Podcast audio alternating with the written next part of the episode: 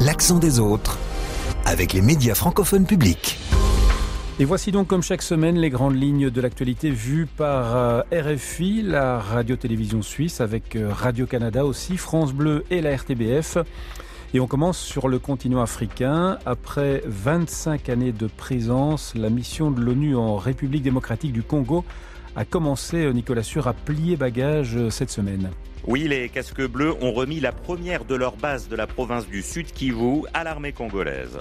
Au Canada, les autorités euh, décident de rétablir le visa obligatoire pour une bonne partie des ressortissants mexicains, Nadim Mubarak. Cette mesure devrait toucher 40% des voyageurs mexicains.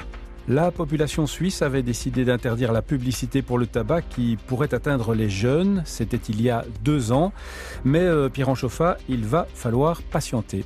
Le gouvernement avait proposé la base légale pour restreindre ces publicités, sauf que le Conseil national vient de la refuser, et ce parce que les débats parlementaires l'avaient vidé de sa substance. Les agriculteurs doivent-ils passer par la violence pour faire entendre leurs revendications? Certains le pensent en tout cas. Le salon de l'agriculture euh, s'achève ce dimanche à Paris et certains ne regrettent pas les récents débordements. Quand on arrive à ces situations-là, c'est ce qui fait un petit peu bouger notre gouvernement. Tant qu'on reste dans la démarche communication euh, de manière pacifique, bah, on a l'impression que le sujet n'est pas encore assez important pour qu'on s'en occupe réellement. Enfin, il y a toujours plus de PFAS dans les fruits et légumes en Europe et singulièrement en Belgique. Les PFAS, euh, ce sont ces polluants éternels très peu dégradables dans l'environnement. Plusieurs associations ont réalisé une étude et elles s'inquiètent, Sophie Brems. Oui, ces PFAS présents dans les pesticides ont été retrouvés dans les légumes et surtout les fruits, les fraises, les pêches, les abricots. Le nombre de fruits et légumes qui contiennent donc des résidus de PFAS a quasi triplé en 10 ans. Et voilà donc pour les titres de la semaine.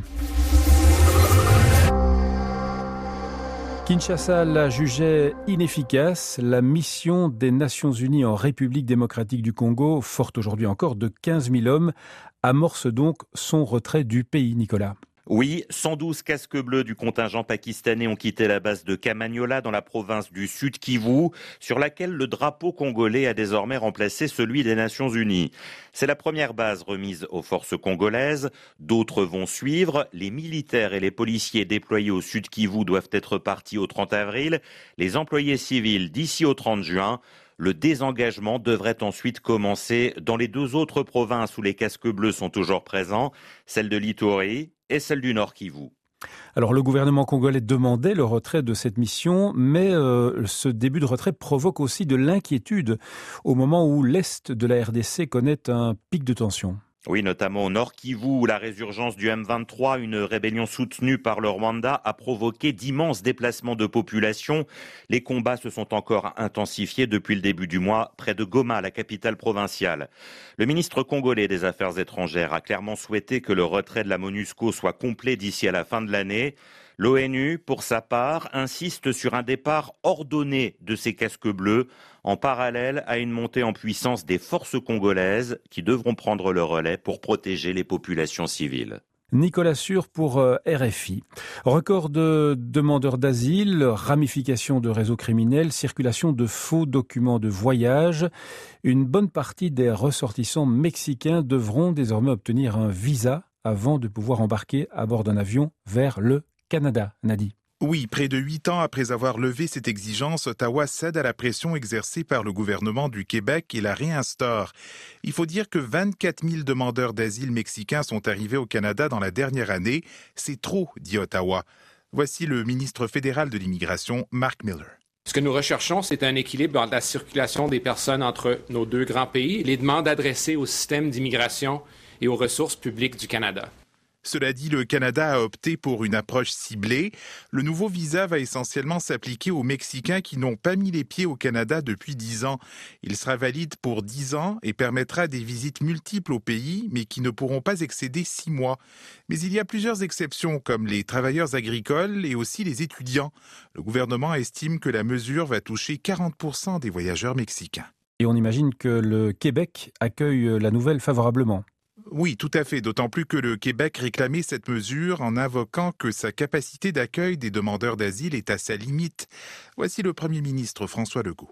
Le gouvernement fédéral pose un bon geste Mais que fait-on avec les 528 000 euh, euh, immigrants temporaires, puis les 160 000 demandeurs d'asile qu'on a actuellement, il, va falloir une réaction beaucoup plus grande. La province continue à réclamer que le fédéral répartisse plus équitablement les demandeurs d'asile sur l'ensemble du territoire. Alors comment réagit, euh, Nadi, le Mexique à cette décision canadienne? Eh bien, le président mexicain Andrés Manuel López Obrador est furieux.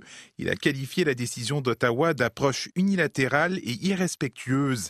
Et pour signifier son mécontentement, il a décidé de ne pas assister au sommet des trois dirigeants nord-américains, sommet qui doit se tenir au Québec en avril. Et puis, par voie de communiqué, le gouvernement mexicain a réagi à l'annonce du Canada en se réservant le droit d'agir de façon réciproque. Direction la Suisse à présent, la Suisse qui peine à mettre en œuvre la volonté populaire sur la prévention du tabagisme. Le Conseil national a rejeté ce jeudi la loi pour l'interdiction de la publicité touchant les jeunes et les enfants, Pierrand. Notre pays est très libéral en matière de publicité. La Suisse abrite le siège de sociétés comme Philip Morris, British American Tobacco et Japan Tobacco International. Dans ce contexte, le oui de la population ou restriction de la pub pour le tabac avait surpris. L'explication tenant sans doute à une prévention qui voulait protéger les mineurs. Deux ans plus tard, cette interdiction ciblée doit être définie dans la loi et ça coince. Et devant le Parlement, les clivages habituels se sont reproduits. Exactement, la gauche a tenté de durcir le texte du gouvernement, provoquant cette remarque acerbe du centriste Benjamin Reduit. Nous ne soutenons que l'interdiction complète de la publicité pour les mineurs. Et nous n'avons pas pour intention de flinguer l'industrie du tabac comme on a quasiment cru le comprendre chez certains orateurs. Quant à la droite, elle a réussi à affaiblir la loi, par exemple avec cette exception pour la presse écrite dont le lectorat est principalement constitué d'adultes, de l'hypocrisie pour la socialiste Brigitte Crotta. Ce n'est pas parce qu'un journal vise un lectorat majoritairement adulte qu'il est inaccessible aux mineurs, car ils ont accès à la presse à laquelle sont abonnés leurs parents. Et donc, euh, Pierrand, la Chambre euh, du peuple a finalement rejeté le projet de loi. Oui, la gauche a refusé de soutenir un texte qui ne respecte plus l'esprit de l'initiative approuvée par le peuple, des voix qui se sont additionnées à celles de la droite conservatrice pour qui les quelques restrictions publicitaires allaient déjà trop loin. La seconde chambre va donc reprendre le dossier pour tenter de sauver ce qui peut l'être, mais les milieux de la prévention ne sont guère optimistes dans un pays qui stagne à l'avant-dernière place de l'indice mondial d'interférence de l'industrie du tabac en raison du poids du lobby des cigarettiers au Parlement. Pierre-Anne Chauffat pour la radio-télévision suisse. L'accent des autres avec les médias francophones publics. Des insultes, des coups de poing, des interpellations aussi au milieu des allées du Salon de l'agriculture de Paris. Vous avez peut-être vu ces images lors de l'inauguration de l'événement. Euh, la présence du président Macron s'est déroulée euh, sous les insultes, sous les sifflets et les huées. Euh, ce début de salon, marqué par la violence, n'étonne pas les agriculteurs de l'Orne qui entendent maintenir la pression au niveau local. Reportage Julie Amadieu pour France Bleu. Devant cette vidéo où agriculteurs et forces de l'ordre en viennent aux mains, Guillaume, producteur laitier, est partagé. Moi qui suis producteur, ça m'arrache aussi de voir des images comme ça.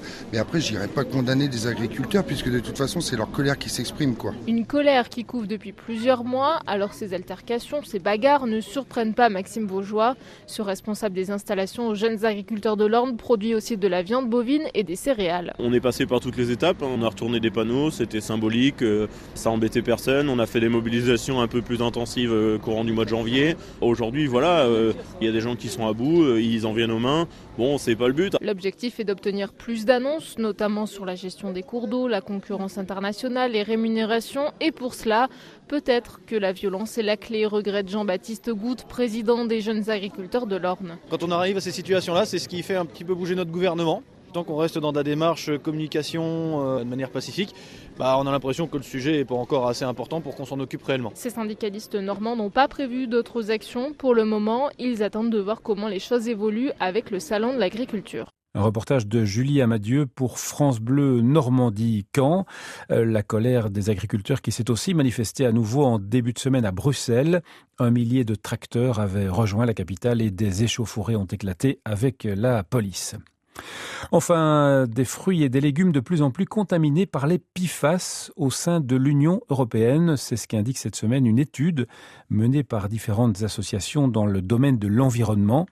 Et euh, Sophie, cette étude n'est pas particulièrement rassurante. Non, c'est vrai, l'étude révèle qu'en 10 ans, entre 2011 et 2021, le nombre de fruits et légumes qui contiennent ces fameux PFAS a quasi triplé au sein de l'Union européenne et en particulier en Belgique. Alors les PFAS, ce sont ces polluants éternels présents dans les pesticides notamment. Les fruits sont particulièrement concernés, plus que les légumes. On parle ici de fruits cultivés euh, en Europe, les fraises, les pêches ou les abricots, particulièrement donc contaminés. Et pour Céline Bertrand, elle est experte en santé publique au sein de la Société scientifique de médecine générale. Eh bien, c'est dangereux. C'est dangereux. Pourquoi? Parce que non seulement on n'est pas exposé qu'à un seul type de polluants chimiques, on est exposé au PFAS, on est exposé au PCB, hein, euh, et donc tous ces polluants peuvent non seulement euh, présenter ce qu'on appelle un effet de synergie, donc des effets cocktails. Euh, et en plus, bah, j'ai envie de dire, on ne trouve que ce qu'on cherche. Ici, on n'a sans doute pas non plus identifié tous les PFAS probablement présents. Et ces PFAS, comme vous le savez, hein, sont euh, des, polluants qui vont aller perturber la mécanique de nos hormones, on pourrait dire le fonctionnement de nos hormones, euh, et, et parfois à très faible dose. Des perturbateurs endocriniens, par ailleurs suspectés aussi d'être cancérigènes pour les associations à l'origine de cette étude. Il faudrait donc suspendre ou même interdire au plus vite ces pesticides qui contiennent des PFAS et qui sont euh, aujourd'hui autorisés. Sophie Brems euh, et la RTBF pour refermer l'accent des autres cette semaine. Merci à vous d'avoir été là. Excellent week-end. On se retrouve dans huit jours, si vous le voulez bien, en compagnie bien sûr des médias francophones publics.